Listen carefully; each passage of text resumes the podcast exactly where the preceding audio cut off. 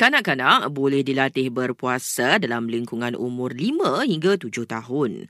Ujar pakar pediatrik Dr. Muhammad Zakrazmal Muhammad Pozi, ini kerana fisiologi kanak-kanak berbeza dengan orang dewasa. Fisiologi badan budak tak macam fisiologi orang tua. Kita boleh tiba-tiba pindahkan. Pasal berpuasa sebenarnya adalah memindahkan waktu makan. Masa makan biasa tu, yang masa makan pagi dengan petang tu kepada pagi-pagi dan ke malam. Itu saja. Tapi budak-budak yang sihat mungkin tak ada masalah masalah untuk berpuasa. Kita tak tahu pun sama ada anak kita ni betul-betul normal ke tidak.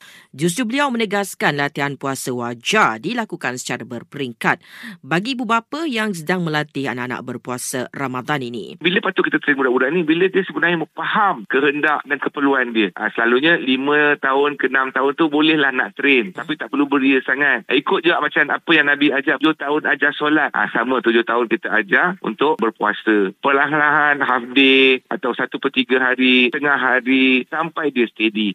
Ia bagi memastikan kanak-kanak tersebut tidak mengalami masalah kesihatan yang boleh mendatangkan bahaya. Ada satu keadaan kita tak tahu bahawa dia tak boleh berpuasa. Kalau dia berpuasa dia boleh tempat hypoglycemia ini kekurangan gula dalam badan. Lepas tu dia koma. Dan penyakit-penyakit begini boleh occur. Boleh hanya diketahui semasa budak ni berpuasa atau dia kena sakit yang teruk. Tapi kalau budak tu tak pernah kena sakit yang teruk, tiba-tiba push pula dia limit untuk berpuasa, tiba-tiba budak tu kena sawan, doktor pula tak tahu tahu, tak keharu. Doktor pakar pun tak nak tengok kadang-kadang penyakit tu. Ha, jadi kemudaratan tu boleh timbul.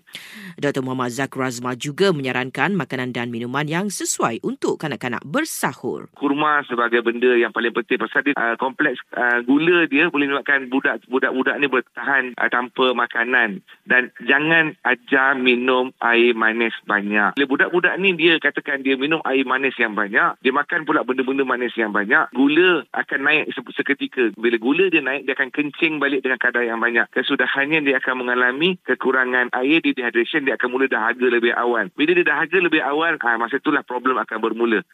Hari ini hari ke-21 umat Islam di Malaysia berpuasa pada Ramadan 1444 Hijrah.